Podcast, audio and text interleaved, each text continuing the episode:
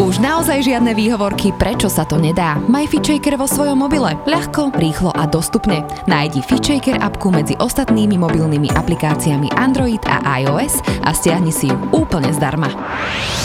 Zdravo a fit s FitShaker podcastom.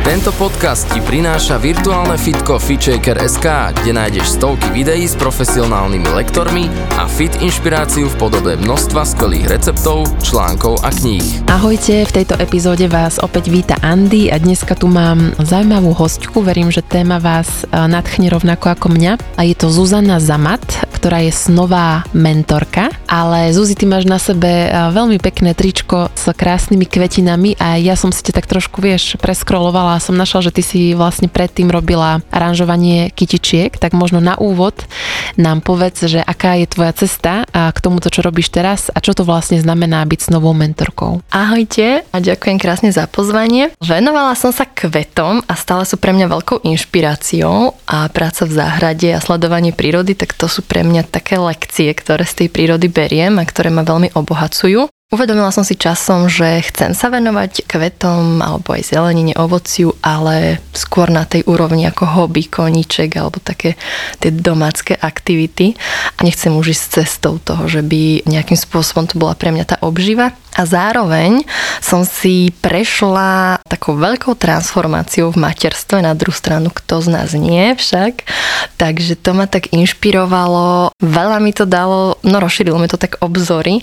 A potom, keď som sa dozvedela spätne od jednej terapeutky, že vlastne to, čo som si spracovala nejakými svojimi spôsobmi, nie je úplne bežné a bolo pomerne neuveriteľné, že tak rýchlo som sa z toho dostala, z takého nejakého vyhorenia na materskej a totálnej dezilúzie tak postupne nejak som si uvedomila, že by stálo za to zdieľať a teda učiť sa aj ďalšie nejaké techniky a pomáhať aj ďalším ženám, ktoré chceli deti. Nebola to nehoda ani v mojom prípade, ale jednoducho potom sme zistili, že je to niečo, na čo nás skutočne nikto nepripravil a nikto v našom okolí, ale napríklad v mojom okolí, v mojej rodine, nikto to neprežíval takým, keď to poviem, tragickým spôsobom ako ja. A pritom o nič nešlo. Skutočne mám úžasné deti, len teda ja som bola inak nastavená. To je veľmi zaujímavá téma. Myslím si, že je super o nej hovoriť. Však moja cerka má 18 mesiacov a tiež vnímam, že tá príprava je skôr, že príprava na tehotenstvo, na pôrod, ale nie na to, čo bude potom. A možno aj na to, že čo to znamená byť matkou v dnešnej dobe, lebo možno v minulosti ženy tak často z materstva nevyhoreli, lebo jednoducho sa žilo viac generačne, alebo jednoducho vždy bola nejaká babka na skok, alebo len bolo treba robiť iné veci, ako stále upriamovať toľko pozornosti na dieťa. A v dnešnej dobe je aj na ženu mamu kladených strašne veľa požiadaviek a ja sama to vidím, že máš byť skvelá gazdina, skvelá matka, proste mať načítané všetky výchovné, aktuálne trendy a pritom ešte ideálne prispievať do rodinného rozpočtu. Ako toto vnímaš ty? Ako sa v tom materstve nájsť a dať domácnosti aj deťom a manželovi to potrebné, aby oni boli vyživení, ale nestratiť pritom seba. V prvom rade mi dáva veľký zmysel seba nájsť, lebo tak nejak z praxe vnímam aj zo svojho života, aj z práce s klientkami, že ako keby to materstvo len ukáže, ako veľmi mimo seba sme už boli, ale vlastne takéto dno, na ktoré si veľakrát práve vďaka tým deťom, ktorí sú naši obrovskí učitelia, siahneme, tak v tých, tých situáciách sa ocitneme práve preto, že sme vlastne boli úplne mimo seba. Ale vlastne zavreté medzi tými štyrmi stenami alebo na tom ihrisku sa to všetko zvýrazní a konečne vidíme až ako mimo sme boli, pretože vtedy nám veľakrát akoby nič z nás už nezostane a až vtedy si uvedomíme, až ako veľmi nám chýba niečo naozaj naše. Alebo si konečne začneme vážiť to, čo sme mali, ako tie slobodné bezdetné.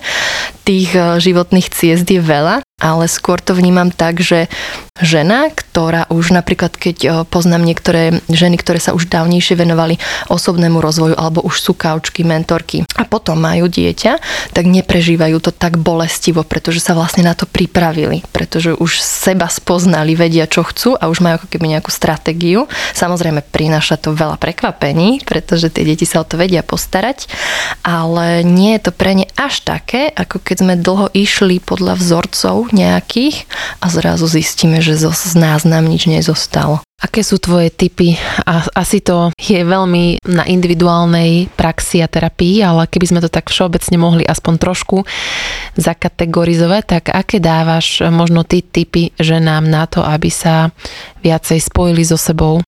Ja teda veľmi, veľmi rada pracujem so snami a s archetypmi. Vlastne vychádzam z takých tých jungovských archetypov, ale zároveň ich vnímam aj takým svojím spôsobom a zároveň si uvedomujem, že asi každý, kto pracuje nejakým spôsobom s archetypmi, ich vníma svojím spôsobom, pretože inak sa to nedá vlastne všetko. Všetci vnímame svojím spôsobom. A toto mi dáva veľký zmysel, pretože tie archetypy sú vlastne inštinkty a pudy duše z môjho pohľadu. A ja vždy hovorím vám, že bolo by to všetko také easy, jednoduché, keby sme skutočne podliehali takým tým telesným pudom, kde by sme teda porodili tie deti, zamilovali by sme sa na doživotie, milovali by sme starostlivosť starostlivosť o deti, o domácnosť, o manžela a vybavená vec, ale tým, že nie všetky z nás majú v sebe ten archetyp nejakej matky a opatrovateľky dominantný, tak môžu byť prekvapené, že tam dominuje skôr možno nejaká milenka, nejaká bojovníčka, nejaká rozmazaná princezna, alebo čím sa teda stretáme najčastejšie je práve to, že máme v sebe veľmi nespracované vnútorné dieťa, čo tiež býva aj na archetypálnej úrovni a je s tým fajn pracovať. A vtedy to vyzerá tak, že my sme síce mami, ale ako by sa správame k tým svojim deťom, ideme veľmi intenzívne do tých rôznych svojich detinských až e, komplexov a tak ďalej. No a teda takým tým môjim odporúčaním je, čo je taká možno aj špecialita pre mňa v mojej práci, skutočne nájsť tie svoje archetypy. Nemusí to byť nič konkrétne, akože nazveme to archetyp e, kráľovna, pretože ten môže mať veľa odtienkov rôznych. Sú kráľovna ako také iba spoločničky kráľa a potom sú také tie samovládky, hej, sú intriganky, čiže tohto je tiež veľa. Preto ja vždy klientkám odporúčam nájsť ako keby takú priam až komiksovú, mytickú postavu v sebe, ktorá s nimi najviac súznie a cez to majú možnosť zistiť, aké rôzne tie skryté túžby v sebe majú. To je taká tá úplná podstata, kedy vlastne pracujeme s tou živelnosťou, akú podobu má tá naša živelnosť, naše inštinkty a tendencie a až potom môžeme sa dostať k nejakým tým praktickým záležitostiam, že hobby, práca snou a tak ďalej. Bolo by možné teraz povedať viac o každom tom archetype? Koľko ich je? Je ich úplne rôzne podľa teórií. Mm-hmm. Takže ja by som nešla do toho konkrétne, lebo je to také zmetočné. Sú skutočne rôzne teórie, ktoré využívajú a z môjho pohľadu si to aj tak ako keby fakt, že nazývajú po svojom, každý mhm. kto komu ako pasuje. Takže skôr tú archetypálnu prácu považujem za takú prácu s tou svojou energiou, že aká som, čo ma baví a čo mi dáva zmysel a aké mám prosto tendencie, k čomu ma to ťaha. Jak sa vraví, že, že pričom mi srdce piští a tak ďalej. Toto si môže nazvať e, každý nejakým iným spôsobom. Plus zároveň je dôležité si uvedomiť, že čo je skutočne takéto naše a čo už sú všetky tie také komplexy. A niektorí autory práve aj prejavy tých komplexov vlastne označujú, že sú archetypálne. Máme tu tieto tendencie v podstate po tisíc ročia a nachádzame ich práve v mytológii, v rozprávkach na štýl oidipolského komplexu, čas taký najznámejší a tak ďalej. Takže a takisto, hej, aj treba kráska a zviera, hej, to sú tie ženy, ktoré prosto túžia zachraňovať, alebo takisto rôzne ďalšie notoricky známe rozprávky, kde práve tie archetypy nachádzame. Napríklad aj v rozprávke o Popoluške môžeme nájsť akoby archetypálnu postavu, pretože my to možno poznáme ako tú Popolušku, ale je to niečo, je to nejaká osoba, nejaká postava s nejakými vlastnosťami, ktoré získavala po generácie a po staročiach. Ne, neobjavilo sa to z ničoho nič a práve vždy, keď máme pocit pri niečom, že vlastne nevieme, kedy sa to objavilo, tak to má ten archetypálny charakter a bol tu akoby počas eh, celej existencie ľudstva. V týchto rôznych postavách, ktoré v tej rozprávke nájdeme, tak tie postavy akoby majú nahustené rôzne tie nejaké vlastnosti a tendencie a atribúty. A napríklad práve taká popoluška je dosť typická pre mnohé ženy, ktoré sa ocitnú na materskej, kedy vlastne si uvedomia, že nejak si so sebou ťahajú od detstva trebárs syndrom poslušného dievčatka, neskôr tej dobrej manželky, niekoho, kto sa na nič nesťažuje, všetko stíha, považuje za cnosť, o svoju skromnosť a tak ďalej. A toto je práve z môjho pohľadu archetypálna postava na takej tej komplexovej úrovni. Čo vlastne z nás urobila nejaká výchova, spoločnosť a tak ďalej. To sú tie vzorce, čo sme na seba zobrali, čo sme začali považovať za vlastné nejaké rozhodnutia. Veľakrát to práve v spoločenský rodine prebraté vzorce a potom keď si uvedomíme, že čo nie sme my, možno práve vďaka tomu kontrastu máme možnosť spoznať taký ten svoj archetyp, tie svoje tendencie, ktoré niekto to nazýva dary duše, niekto to nazýva možno nejaké iné dary, alebo môžeme to mať aj na úrovni tých osobností a osobnostných charakteristík. Aj keď z môjho pohľadu ten archetyp práve je pred tým, čo determinuje tú osobnosť. A potom to vieme lepšie nájsť a odhaliť a vtedy spoznáme seba. A veľakrát sa stretávame s tým, že síce ženy fungujú na úrovni tej popolušky alebo snehulienky, ale vlastne zistia, že oni skôr sú tou e, zlou čarodejnicou alebo tou kráľovnou a akoby si hambia sa dovoliť si to. Potom nastáva ten kývadlový efekt, že najprv som tá popoluška, potom som tá, tá zlá, rozmaznaná alebo rozmarná jej sestra a tou prácou na sebe získame ten krásny zlatý stred. Stojí to za to. Videla som to aj niekde v tvojich článkoch alebo príspevkoch, že dovoliť si pracovať aj s tieňmi. Mm-hmm. O tom vlastne málo kto rozpráva. Myslím si, že málo kto aj vie o svojich temných stránkach a dovolí si sa s nimi konfrontovať. Mm-hmm. Myslíš si, že je to dôležité a ako možno to urobiť? No, tak eh, práca s tieňmi je úplne moja srdcovka, pretože práve bez nej akoby nemáme veľmi prehľad o tom, čo všetko sa naozaj v nás ukrýva. A ja hovorím vám, že čím viac sa snažíme osvetliť to, čo považujeme za správne, tak tým teda výraznejší ten tieň sa za nami ťaha. Je to ako klasika, keď nejaký reflektor na nás namierí a my sme síce až oslepené tým svetlom, ale za nami ten tieň je o to temnejší a dlhší. A toto vlastne vzniká vtedy, keď my sa tak veľmi snažíme byť čo najlepšie, že potom tie naše tiene nejako presakujú. V domácnosti alebo teda vo vzťahoch sa to väčšinou prejavuje nejakou tou pasívnou agresivitou. Čo všetko som ja pre vás urobila, nikto sa mi nepoďakuje, nikto mi nepomôže a tak ďalej a tak podobne. Čiže keby sme sa akoby nenasvietili na umelo, nesnažili sme sa na umelo byť lepšie, tak by sme potom nemali tieň. Ako by to svetlo bolo nad nami a boli by sme úplne v pohode tým, že sa ideme zodrať, a absolútne nikomu to nechutí, všetci to po nás rozhádzajú, ale my v sebe nemáme ten tieň, takže nás to ani netrápi. Avšak keď sa snažíme všetko vyupratovať, navariť, postarať sa o všetkých, no v skutočnosti túžime si lahnúť na gauč, vyvaliť šunky, otvoriť si nejaké brutálne nezdravé jedlo neskoro večer, tak eh, vtedy práve máme tie tendencie akoby cez deň robiť to pekné a potom sa opúšťať. No, tak eh, preto je práca s tieňmi veľmi dôležitá a nie je o tom, že pretože v tých tieňoch sú veľakrát skutočne nebezpečné tendencie, potlačané, strašné veci, čo teda z rôznych cvičení potom to vychádza na povrch aj to skutočne tá pandorina skrinka, ktorú asi každý z nás pozná. Teda účelom nie je tieto strašné veci robiť, ale vôbec dovoliť si prijať ten fakt, že ich mám, že tieto tendencie mám.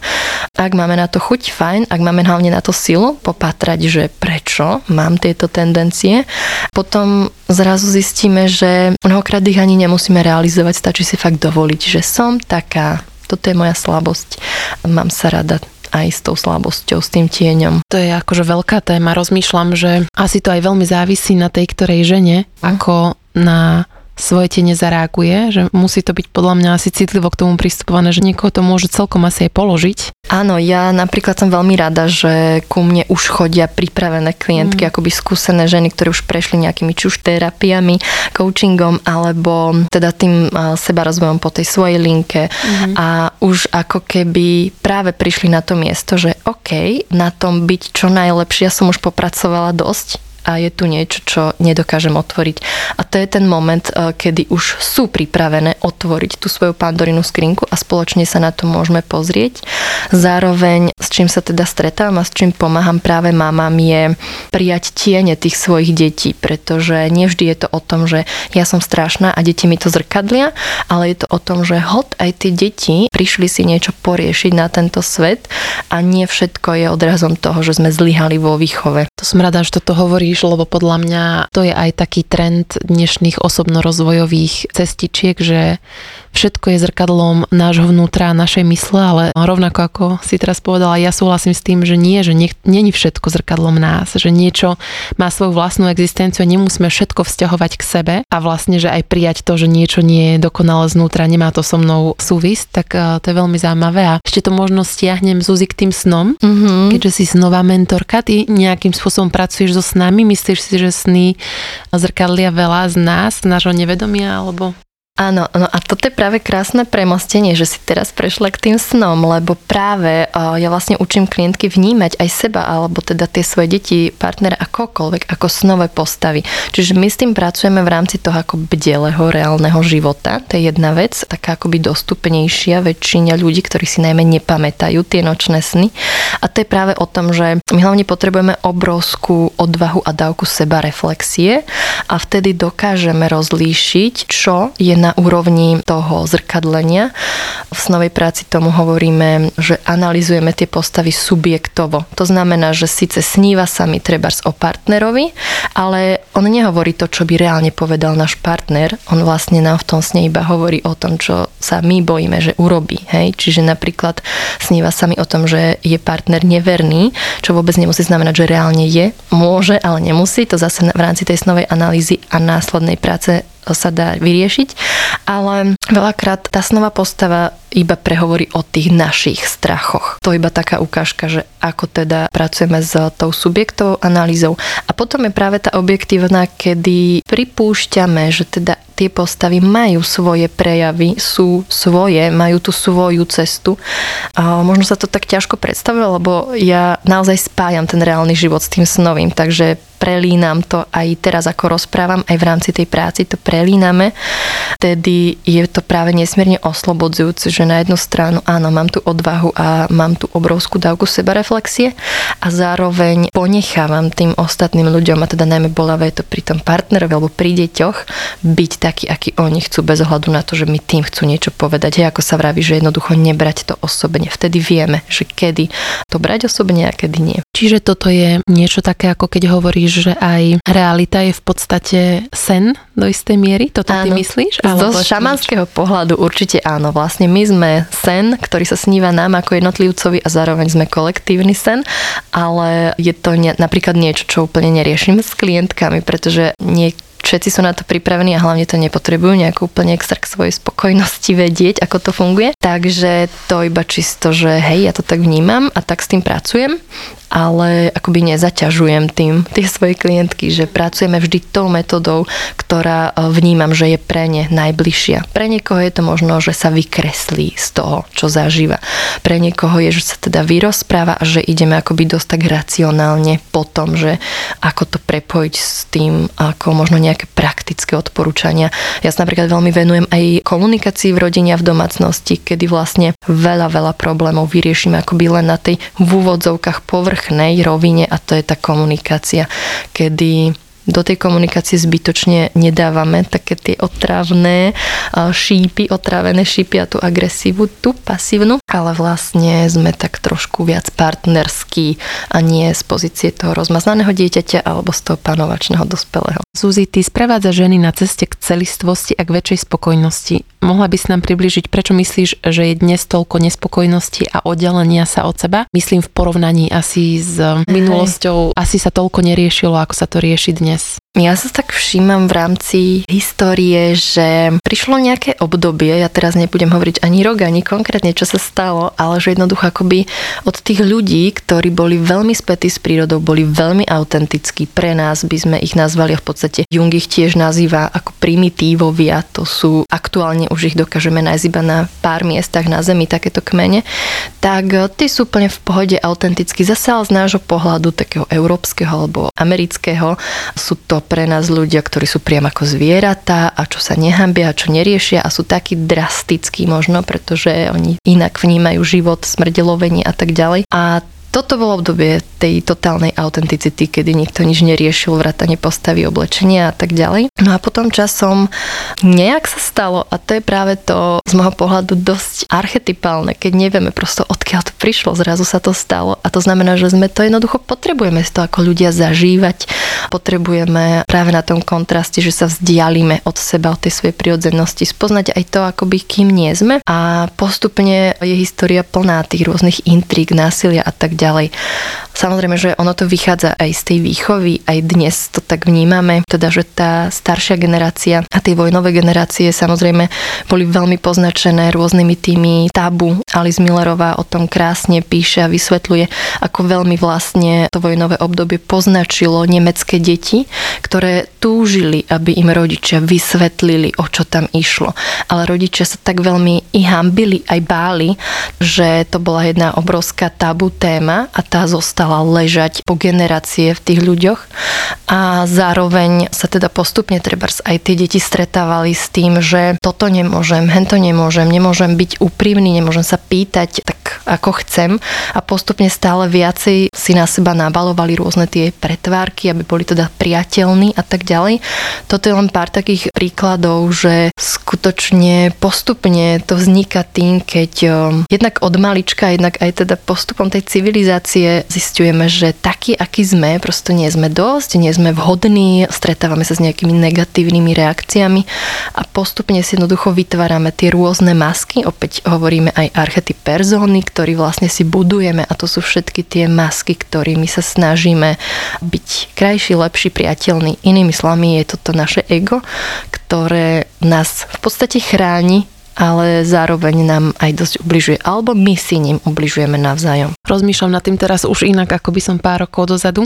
Mm-hmm. Že vlastne tie masky a to ego je do nejakej miery ale aj dobré, Áno. lebo vlastne, že môžeme byť spoločensky kvázi príjmateľnejší, môžeme byť možno úspešnejší, mm-hmm. spoločensky aj šťastnejší, ale v hĺbke vlastne môžeme byť oddelení od seba a ja vnímam dnešnú dobu ako veľmi plnú úzkosti a depresí a mm-hmm. to štatisticky je vlastne dokázané, že je to najviac ako kedy bolo v histórii a, a myslím si, že to súvisí práve s tým, že my nevieme, kto sme a nevieme si dovoliť byť s tým, kto sme, tak len nad tým tak nahlas rozmýšľam, že vlastne má to také dve stránky, že na, na jednu stránku sa môžeme javiť byť spokojný, ale vlastne o tej hĺbke ostatní ľudia nikdy nevedia o tom, že ako sa človek má sám doma za tými e, štyrmi stenami. Áno, to je jedna vec. A ďalšia vec je aj tá, že veľakrát si mnoho práve žien mám namýšľa, že ich robí šťastný byť tá uprataná domácnosť a to, že má všetko v ich živote nejaký poriadok, nejakú organizovanosť pozornosť,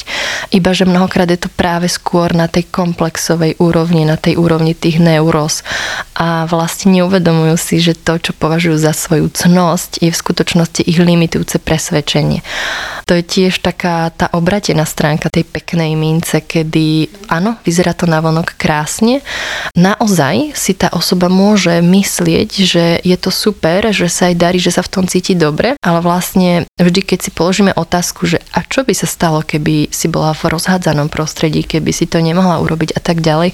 A prichádza tam nejaká taká nervozita, nejaké to napätie, že no tak to by nebolo dobré, to by bolo strašné a rýchlo to vrátiť do toho pôvodného stavu, tak vtedy si vedomujeme, že už tam je to lipnutie a už to nie je úplne takéto flow, kedy si užívame proces a neriešime tie výsledky. Či takáto žena by mohla dostať takú malú úlohu, že skúsiť 3 dní neupratovať? Akože uh, myslím tak chorobne, Samozrejme, že každý chceme nejakú formu poriadku, ale mm-hmm. nie tak chorobne a byť tým neporiadkom a napríklad, že sledovať sa, že ako sa v tom cítim. Určite je úžasné práve toto sledovať sa, ako sa v tom cítim. To si úplne úžasne povedala, pretože to je takéto gro všetkého toho seba poznávania v tej každodennosti, že keď sa nech sa čokoľvek stane, alebo si dovolím teda vyskúšať niečo takéto strašné, neodložiť tanier a tak ďalej, ako sa cítim, keď sa to stane a toto je tak úžasné, čo tam potom potom nachádzame, mm-hmm. že nás to neskutočne obohatí. Prinesie to potom viacej slobody, alebo sa zo mňa stane bordalár? Že čo od toho ženy môžu očakávať, lebo niekedy, Hej. a teraz to nemusí byť len neupratovanie, ale iné ako keby mm-hmm. naše komnatky, že nevedia do toho vstúpiť, lebo sa možno boja toho neznáma, že čo sa tam potom objaví a poznám zo pár ľudí, ja zrovna taká nie som, ale sú takí extrémisti, že keď toto teraz v sebe objavím, tak teraz už budem len taký. Mm-hmm. Vieš, že toho sa často podľa mňa aj ľudia boja. Áno, áno. To je práve ten kývadlový efekt, ktorý úžasne sa dokáže vyrovnať, urychliť sa to vyrovnávanie dokáže práve v rámci nejakého mentoringu, kedy máte pri sebe niekoho, kto to chápe, že áno, ty si teraz v štádiu, kedy si chceš brutálne vyhodiť z kopítka a robíš možno strašné veci. Môžeme si to nazvať nejaká zachladená puberta, hej, kedy prosto príde tá rebelia a ja konečne chodím obutá doma. že niekedy sú to fakt neskutočne také detinské, fakt pubertiacké mm-hmm. tendencie, ale ale ten človek si to prosto užije, vyrašia mu tie rožky a ak tam není nejaký taký ten sprievod, tak môže to trvať naozaj dlho, toto vychýlenie, môžeme sa v tom zaseknúť, ale ak tam je plus nejaké to hej aj rácio, alebo ideálne nejaký ten mentor, alebo aj z rodiny niekto príčetný, kto dokáže to nejakým spôsobom odkomunikovať s dotyčným, tak tam dosť rýchlo potom zastane zase takéto zhruba vyváženie. Hej, že tak nejde mi, nie je mi zle z toho, že idem spať a nechám neporiadok na kuchynskej linke a na druhý deň si to upracem. Je tam potom taká tá zlatá stredná cesta, ako keby tá pohodička, tá láska, hej, v tej prvej línii a všetko ostatné až potom. Ešte by som na záver otvorila takú možno veľkú otázku, ale kľudne vyjadri sa v nej vo svojom rozsahu. A je to téma, ktorá sa diskutuje pri mamách z každej strany, myslím si, je to téma hraníc. Uh-huh. A myslím si, že veľmi súvisí práve s týmto, že keď skutočne objavím seba, tak tie hranice sa stanú prirodzené. To by som možno tak jednoducho zhrnula a môžeš to rozvinúť ty. Tak hranice sú úžasná téma popri tých tieňoch, jedna z tých teda ďalších mojich obľúbených. Čo je na hranicách také zaujímavé a mnohé z nás sa toho možno boja, je vôbec pripustiť, že tie hranice sú plastické, že sa môžu meniť práve tým, ako postupne zistujeme, čo vlastne chceme. Na tomto mnoho rodičov vo všeobecnosti ostáva zaseknutých, keď vlastne bojujú medzi tým, že OK, tak mám byť ako aj nejaký rodič, nejaká autorita pre to dieťa a všade sa dočítam, že tie hranice majú byť pevné a nemenné, lebo inak to dieťa je zmetené a nevie, čo v tom živote. Potom je tam tá druhá časť, ktorá si uvedomuje, že o, ja som sa už posunula a mne už tie hranice nedávajú zmysel, tie, ktoré som mala treba pred týždňom, keď to tak zveličím. Teraz čo? Tak môžem ich posunúť? Tie moje deti nestratia tú pôdu pod nohami, alebo teraz mám lipnúť na tých hraniciach, ktoré u nás v tej domácnosti boli zaužívané. Tak toto je taká tá veľká téma. Ja vždy hovorím klientkám, že keď sa postavia za seba, naozaj vedia, čo chcú a neboja sa tej zmeny, ktorá je úplne prirodzená, plus ešte tá komunikácia v tej rodine a domácnosti, tak tak vlastne tí ostatní ľudia im nielen, že pomáhajú tie hranice udržiavať, ale im pomáhajú ich aj budovať. Takže vlastne ja sa napríklad doma stretávam s tým, že ja som ako šialene premenlivá, čo teda vás asi neprekvapí, keď sa tomuto venujem. Môj manžel mi aj veľakrát povedal, že ja nikdy neviem, že čo ma doma čaká, keď prídem z práce a zároveň nemám pocit, že by tie moje deti boli nejaké z toho zmetené. Možno sú zmetené akoby z pohľadu tých zase dospelých, ktorí si rigidne držia nejaké tie hranice a ale ja mám neskutočne krásny vzťah s deťmi a viem, že kedykoľvek prosto sa niečo vo mne zmení a mne zrazu buď niečo začne dávať zmysel, čo predtým som dovolila a zrazu im to nechcem dovoliť, alebo naopak, že niečo som im nedovolila a zrazu si uvedomím, že však na tom nie je nič strašné, kľudne si to robte, tak nemám pocit, že by z toho boli zmetené. My to odkomunikujeme a oni to chápu. Zároveň chápu, že sa to môže zmeniť. Ja im vždy vysvetlím, ako som sama k tomu dostala sa, k tej zmene zmene, k tomu, že prečo to je zrazu inak, ale je to úplne v pohode. Takisto napríklad sa dá riešiť aj s maličkými deťmi nejaká taká prirodzená náladovosť, ktorú má každý, nielen ženy, ale aj muži potom aké rôzne dni treba v práci zažijú, takže je úplne pochopiteľné, že jeden deň je niečo v pohode, skač si po gauči, ja si chcem zatiaľ nalakovať nechty a druhý deň prosto mám nejaký záchvat upratovania a zrazu potom gauči skákať nemôžete. Stačí naozaj iba otvorene to odkomunikovať, povedať za seba, čo cítim, prečo to dnes cítim tak, ako to cítim a vôbec sa nemusíme bať toho, že budeme ako za bláznou, že teda tak čo chceš, nevieš čo chceš. Takýto štýl komunikácie opäť vychádza z z takých tých vnútorných zranení a z tých komplexov, že nebolo niekomu dovolené sa meniť, tak teraz to nedovolí ani druhému. Takže, ale keď taký ten zo skúsenosti viem, že keď sa aj takýto človek stretne s vami, kto ktoré ste úplne v pohode s tým, že sa prosto meníte a vlastne takéto ste, takéto premenlivé ste, tak ten človek akoby stratí reč, lebo vás vníma tak, že je to úplne prirodzené a možno mu to dokonca začne vrtať v hlave a postupne aj on sebe dovoluje sa aspoň trošku meniť. A s tým sa menia aj tie hranice. Myslíš ešte, keď to tak prepojím, že to súvisí s ženským cyklom, alebo je to len nejaká náladovosť, rôzne archetypy, ktoré sa v nás prejavujú v rôzne dni? No toto je obrovská téma. to by sme tu zase mohli byť dlho, ale určite to súvisí aj s archetypmi, aj s cyklom, pretože ako sa meníme počas cyklu, tak sa menia aj tie naše dominantné archetypy v tom období.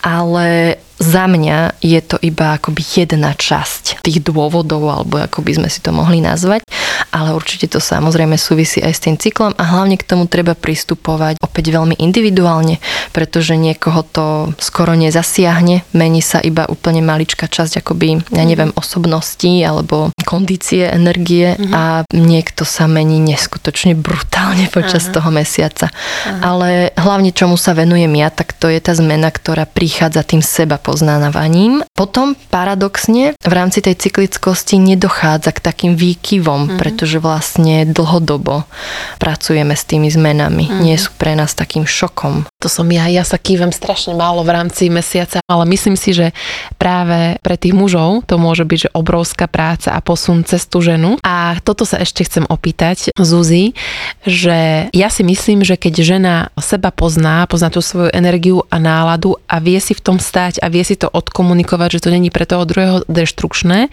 tak to vlastne to okolie rešpektuje. Ale chcem sa opýtať, že čo ak to nerešpektuje? Čo ak to tie deti nerešpektuje a majú oni tú svoju náladu si ísť po svojom, alebo že zrovna chcú ísť tú rebeliu proti tej mame. Tu je práve krásna práca s tými tieňmi a s tým pracovať s tými deťmi ako s novými postavami.